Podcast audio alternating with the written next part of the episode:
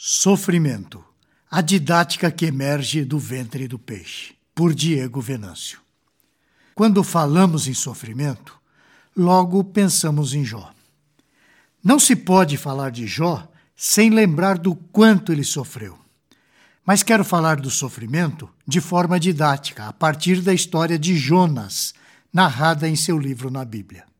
Vamos ver o que diz o capítulo 1 de Jonas. Veio a palavra do Senhor a Jonas, filho de Amitai, dizendo: Dispõe-te, vai à grande cidade de Nínive e clama por ela, porque a sua malícia subiu até mim. Jonas se dispôs, mas para fugir da presença do Senhor, para Tarsis. E tendo descido a Jope, achou um navio que ia para Tarsis. Pagou, pois, a sua passagem e embarcou nele, para ir com eles para Tarsis, para longe da presença do Senhor. Esse texto está em Jonas, capítulo 1, versículos de 1 a 3. Ao lermos o capítulo 3 do mesmo livro, este parece uma reexposição do capítulo 1. Vamos ver. Veio a palavra do Senhor segunda vez a Jonas, dizendo: Dispõe-te, vai à grande cidade de Nínive e proclama contra ela a mensagem que eu te digo. Isso está em Jonas 3, versículos 1 e 2. Apesar de parecer que ambos os textos contam a mesma história, pois são muito semelhantes, não se trata disso. Entre os acontecimentos dessas duas narrativas, Jonas desobedece o Senhor, tenta ir para Tarsis ao invés de ir para onde o Senhor havia ordenado que fosse. No caminho, o navio em que está enfrenta uma tempestade. Ele é jogado ao mar para salvar o navio e engolido por um grande peixe.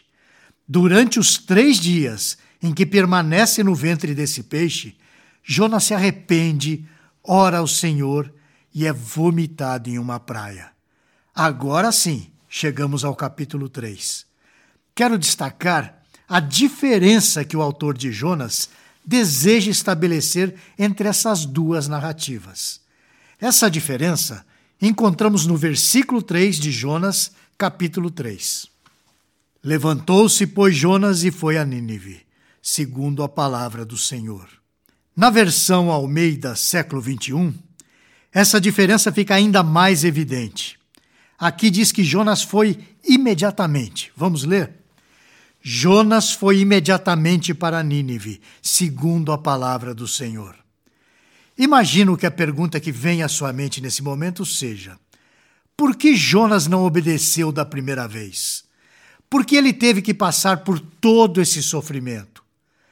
Talvez possamos voltar ainda mais longe na história e perguntar a Adão: Adão, por que você desobedeceu na primeira? Talvez você também deva perguntar a si mesmo: por que você não obedeceu na primeira? Bem, não quero que você se desespere. Por isso já antecipo que o nosso Salvador Jesus Cristo obedeceu tudo perfeitamente na primeira e única vez. E todos nós, os crentes, estamos representados nele, diante do nosso justo Deus. Agora, mais uma pergunta. Por que nós temos essa disposição imediata em desobedecer, em ir para a direção oposta àquilo que Deus nos ordena? Foi isso o que Jonas fez. Em 1 Coríntios, capítulo 2, versículo 9, o apóstolo Paulo, citando Isaías, nos dá uma luz a esse respeito. Ele diz assim: Mas como está escrito, nem olhos viram, nem ouvidos ouviram, nem jamais penetrou em coração humano o que Deus tem preparado para aqueles que o amam. Na versão Almeida, século 21, há uma importante ênfase. Mas como está escrito, as coisas que olhos não viram, nem ouvidos ouviram, nem penetraram o coração humano, são as que Deus preparou para os que o amam. O que esse texto está querendo dizer? É que o homem natural não pode compreender absolutamente nada daquilo que Deus revelou de maneira natural. O que Deus preparou para essa história que se inicia nesse plano e tem um desfecho na eternidade não está no coração humano. É certo que muitas coisas já foram reveladas ao coração daquele que foi regenerado. A Escritura é a revelação suficiente de Deus para que entendamos o seu plano para o resgate do homem. Esse plano foi criado com duas finalidades: para livrar o homem do seu pecado e prepará-lo para a eternidade. Já a revelação de Deus é completa e suficiente, mas não se sobrepõe a Deus e ao seu plano, já que é Ele que dirige todos os eventos da nossa existência. Mark Talbot apresenta no livro Com Calvino no Teatro de Deus, organizado por John Piper, uma metáfora. Nela, este mundo é apresentado como um palco, ou melhor, um lugar onde é montado o teatro de Deus. Todos nós vivemos nesse palco, como atores, mas Deus é o autor. Nós interpretamos aquilo que Deus escreveu para o seu próprio teatro. Mark Talbot diz: abre aspas, vamos descrever nós mesmos como quebrados. Todos nós, inclusive Calvino, somos atores desse palco quebrado. O pecado de nossos primeiros pais infectou todos nós, e por isso somos enfermos e infiéis, mesmo que sejamos regenerados. Para usar a moderna linguagem psicológica, cada um de nós carrega a própria bagagem, o próprio peso pessoal e específico de dano e pecado. E isso nos torna não apenas mal equipados para reagir bem às dificuldades e perigos encontrados no palco quebrado, mas também significa que a nossa atuação pode ser comprometida a qualquer momento por males espirituais, morais, cognitivos e estéticos que tendem a fluir de nós. Somos maus atores, não somente no sentido de que às vezes agimos ou reagimos mal, mas também no sentido de que consistentemente encenamos mal. Combinada, toda essa quebradeira, externa e interna, significa que a partir das nossas perspectivas humanas limitadas, o nosso caminho à frente pelo mundo é tão incerto e propenso a resultar em desastre de um tipo ou de outro, como um esquiador com o joelho quebrado ou as costas ruins que resolve esquiar por grandes rampas. A questão não é se ele vai cair, mas quando. Fecha aspas nessa citação de Mark Talbot. O que eu quero enfatizar aqui é que agora somos dependentes da ação do Espírito Santo. Agimos cotidianamente confirmando a vontade de Deus em nosso coração. Por isso, não pode existir crentes que não oram. Não pode haver crentes que não buscam a Deus nas suas tomadas de decisão. Não pode existir crentes que julgam saber exatamente para onde vão e como vão fazer certas coisas. Todos nós somos dependentes da ação do Espírito Santo. É Ele quem revela a nós a vontade de Deus, que não está naturalmente nos nossos corações. A vontade de Deus é loucura para o nosso coração. Viver sob a orientação do Espírito de Deus é viver como louco para esse mundo. E isso é tudo o que não queremos. É aí que entra a didática de Deus, para que nos tornemos aquilo que ele decretou que sejamos. Essa didática é a didática do sofrimento. O sofrimento imposto a Jonas serviu para que ele conhecesse a Deus. Foi fundamental para que ele entendesse ao mesmo tempo a sua justiça, autoridade e santidade, como também a sua misericórdia e a sua bondade. O capítulo 3 de Jonas apresenta um Jonas quebrado. E exatamente por isso, um Jonas obediente. No capítulo 3 de Gênesis, descobrimos como nasce essa didática aplicada através do sofrimento. Ali temos quatro personagens: a serpente, a mulher, o homem e Deus. Após o pecado, Deus faz uma cariação entre dois desses personagens, perguntando o que aconteceu ao homem e à mulher. A serpente, a terceira personagem, ele apenas dirige uma maldição por estar ela em uma condição de rebelião contra Deus. A morte é a primeira das penas impostas ao casal, por causa da lei de Deus, expressa por ele próprio. Vamos ver isso em Gênesis capítulo 2, versículo 17. Mas da árvore do conhecimento do bem e do mal não comerás, porque no dia em que dela comeres, certamente morrerás.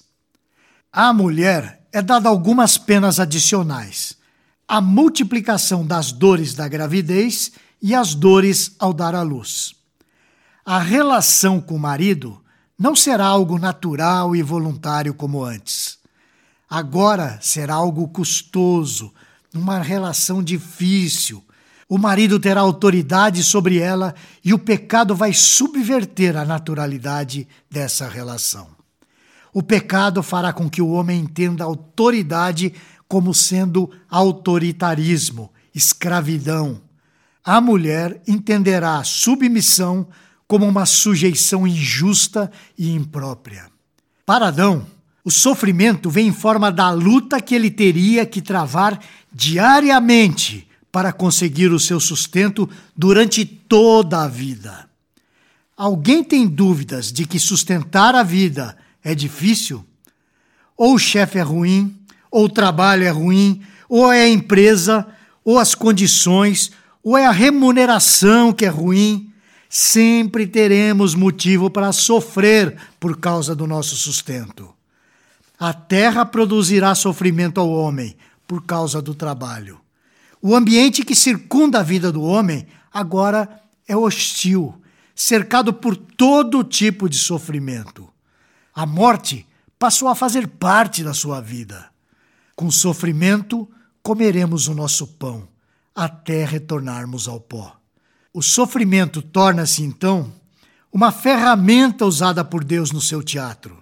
Vou citar mais um trecho do livro com Calvino no Teatro de Deus, que mencionei e citei acima. Calvino, abre aspas, declara que não há nada em toda a dispensação dos eventos humanos que Deus não ajuste da melhor maneira e que não reflita a glória de Deus, apesar do fato de a Escritura não encobrir os pecados e o sofrimento do nosso mundo. Em adição ao seu registro do pecado, que mergulhou o nosso mundo em aflição, a Escritura é cheia de relatos, como o plano de Rebeca e Jacó para defraudar Isaú de sua bênção, o adultério de Davi com Batseba e sua subsequente traição a Urias, a infidelidade de Gomer e Oséias, as conspirações dos fariseus contra o nosso Senhor e a deserção de Demas. Ela também registra eventos que causaram grande sofrimento: guerras, fomes, incesto, tornados e terríveis enfermidades. No entanto, diante de tudo isso, Calvino afirmou que Deus governa a natureza e todas as naturezas, inclusive a humana e nossas naturezas individuais. Por causa do que lia na Escritura, Calvino estava certo de que nada acontece no mundo natural ou no mundo humano que esteja fora das mãos providenciais de Deus. Fecha aspas. O pecado, então, é a causa primeira para o sofrimento humano. Após serem achados em pecado, desmascarados pelo próprio Deus, ele os veste adequadamente. A partir desse momento, só podemos nos relacionar com Deus através de um mediador. Essa ideia vai se apresentando e se desenvolvendo até que fica totalmente estabelecida com a chegada da lei. A questão agora é: por que Deus colocaria essas condições de sofrimento na vida do homem? Seria por causa de um senso de humor sádico? Ou seria um castigo para punir a desobediência? Vou apresentar algumas razões pelas quais o sofrimento foi inserido na vida do homem. A primeira delas é porque Deus quis contar a história dessa maneira. Na visão de Deus, não existe um plano B. o plano de Deus não deu errado. Ele não promoveu uma espécie de adaptação improvisada da história, como se, diante da surpresa do pecado, tivesse feito o que deu para fazer. Não. Deus não estabeleceu o sofrimento como uma espécie de plataforma sobre a qual a vida humana se desenvolveria. Diante dessa plataforma contada pela Escritura, temos duas formas de reagir diante da vida: com bom ânimo ou com cinismo. O Senhor nos encoraja a ter bom ânimo. Vamos ver isso em João 16, 33. Essas coisas vos tenho dito para que tenhas paz em mim. No mundo passais por aflições, mas tende bom ânimo, eu venci o mundo. Mas outros preferem um comportamento cínico diante da vida.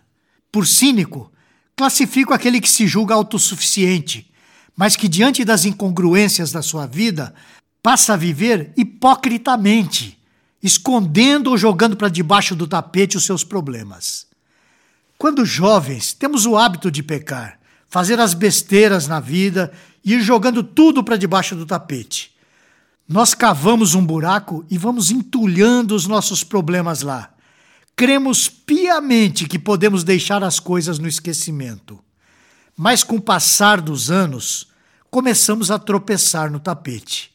Embaixo dele está lotado de tal forma que agora não é mais possível esconder. No final, vamos ter que enfrentar todos os nossos fantasmas. Mas a única maneira de lidarmos com esses fantasmas que nos assombram é nos colocando aos pés de Cristo, lançando o nosso fardo a seus pés. Vamos perceber que abraçar uma vida de aflição com Cristo e por Cristo faz toda a diferença. A segunda razão pela qual o sofrimento foi inserido na vida do homem foi para que um caminho de perfeição fosse evidenciado. A distinção e o antagonismo de naturezas ficou evidente. De um lado, vemos a santidade de Deus e do outro, a pecaminosidade do homem. O sofrimento foi inserido na vida humana para que, mergulhado em dor e miséria, o homem viesse a sentir a necessidade de um Salvador. O sofrimento foi inserido em nossa vida para que, no nosso resgate, o Salvador tivesse total afinidade conosco, conhecendo na sua própria carne o sofrimento que era nosso. Vamos ler isso em Romanos, capítulo 8, versículos 3 e 4. Porquanto o que fora impossível à lei, no que estava enferma pela carne, isso fez Deus, enviando o seu próprio filho em semelhança de carne pecaminosa e no tocante ao pecado, e com efeito condenou Deus na carne o pecado, a fim de que o preceito da lei se cumprisse em nós, que não andamos segundo a carne, mas segundo o Espírito. Deus inseriu o sofrimento na vida dos homens para evidenciar o plano temporal dessa história que, conforme vemos em 2 Coríntios 4, 17 e 18, aponta para a eternidade. Vamos ler porque a nossa leve e momentânea tribulação produz em nós eterno peso de glória, acima de toda comparação. Não atentando nós para as coisas que se veem, mas nas que não se veem, porque as que se veem são temporais e as que se não veem são eternas. O sofrimento colocado por Deus nas nossas vidas tem ainda a função de nos disciplinar e nos conformar à imagem de Cristo. Essa imagem é a do servo obediente, que sofre e padece para glorificar o Pai. Vamos ler isso em Filipenses 2, 5 e 8. Tende vós o mesmo sentimento que houve também em Cristo Jesus, pois ele, subsistindo em forma de Deus, não julgou como usurpação o ser igual a Deus. Antes, a si mesmo se esvaziou, assumindo a forma de servo, tornando-se em semelhança de homens e reconhecido em figura humana. A si mesmo se humilhou, tornando-se obediente até a morte e morte de cruz. Ele deseja que sejamos conforme a imagem do seu filho. Vamos ver em Romanos 8, 28 e 29. Sabemos que todas as coisas cooperam para o bem daqueles que amam a Deus, daqueles que são chamados segundo o seu propósito. Porquanto, aos que de antemão conheceu, também os predestinou para serem conformes à imagem de seu filho. Temos uma tendência a rechaçar e fugir a todo custo do nosso sofrimento. A nossa geração não suporta mais um mínimo de frustração e sofrimento. Nem o mertiolate arde mais. Como já disse antes, o plano perfeito de Deus não está no nosso coração. O sofrimento é a ferramenta usada por Deus para nos trazer para o seu plano perfeito e eterno. O meu propósito aqui é que você se anime diante dos momentos de adversidade. Mas não é só isso que você possa compreender algumas coisas. Quero que compreenda que os sofrimentos provenientes do pecado serve para olharmos para o quanto custa trair a Deus. Nós somos tão pecadores que chegamos ao ponto de nos enganar quanto à interpretação do sofrimento na nossa vida. O arrependimento verdadeiro é aquele que nos leva a lamentar o fato de termos traído a Deus e a sua glória. Isso é muito pior do que se arrepender por suas perdas pessoais provenientes da desobediência. O maior dos sofrimentos conquistou a maior das justiças. Jesus Cristo se fez servo sofredor. O Deus encarnado se humilhou, mesmo tendo toda a glória, sofreu uma morte horrível. E o pior, não recebeu o crédito da maior parte dos homens. O sofrimento deve nos levar ao ponto de nos esquecer dessa pobre e miserável realidade. Deve fazer com que possamos olhar para o reino como Paulo fez na prisão enquanto escrevia aos Filipenses. A história de Jonas, no capítulo 3 do livro que leva o seu nome, nos prova que os planos de Deus estão distantes do nosso coração. Ao examinarmos os versículos de 5 a 10, vemos que Jonas jamais poderia imaginar que Deus, o Deus de Israel, quisesse salvar um povo incircunciso e inimigo do seu povo. Quem poderia imaginar que Deus queria nos salvar dos nossos pecados? Jonas não podia. Quem poderia imaginar que nós seríamos salvos? Temos um Deus que conhece a nossa aflição como ninguém.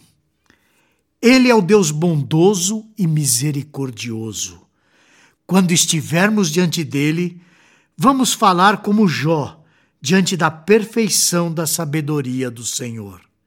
Bem sei que tudo podes, e nenhum dos teus planos pode ser frustrado. Eu te conhecia só de ouvir mas agora os meus olhos te veem. Por isso me abomino e me arrependo no pó e na cinza.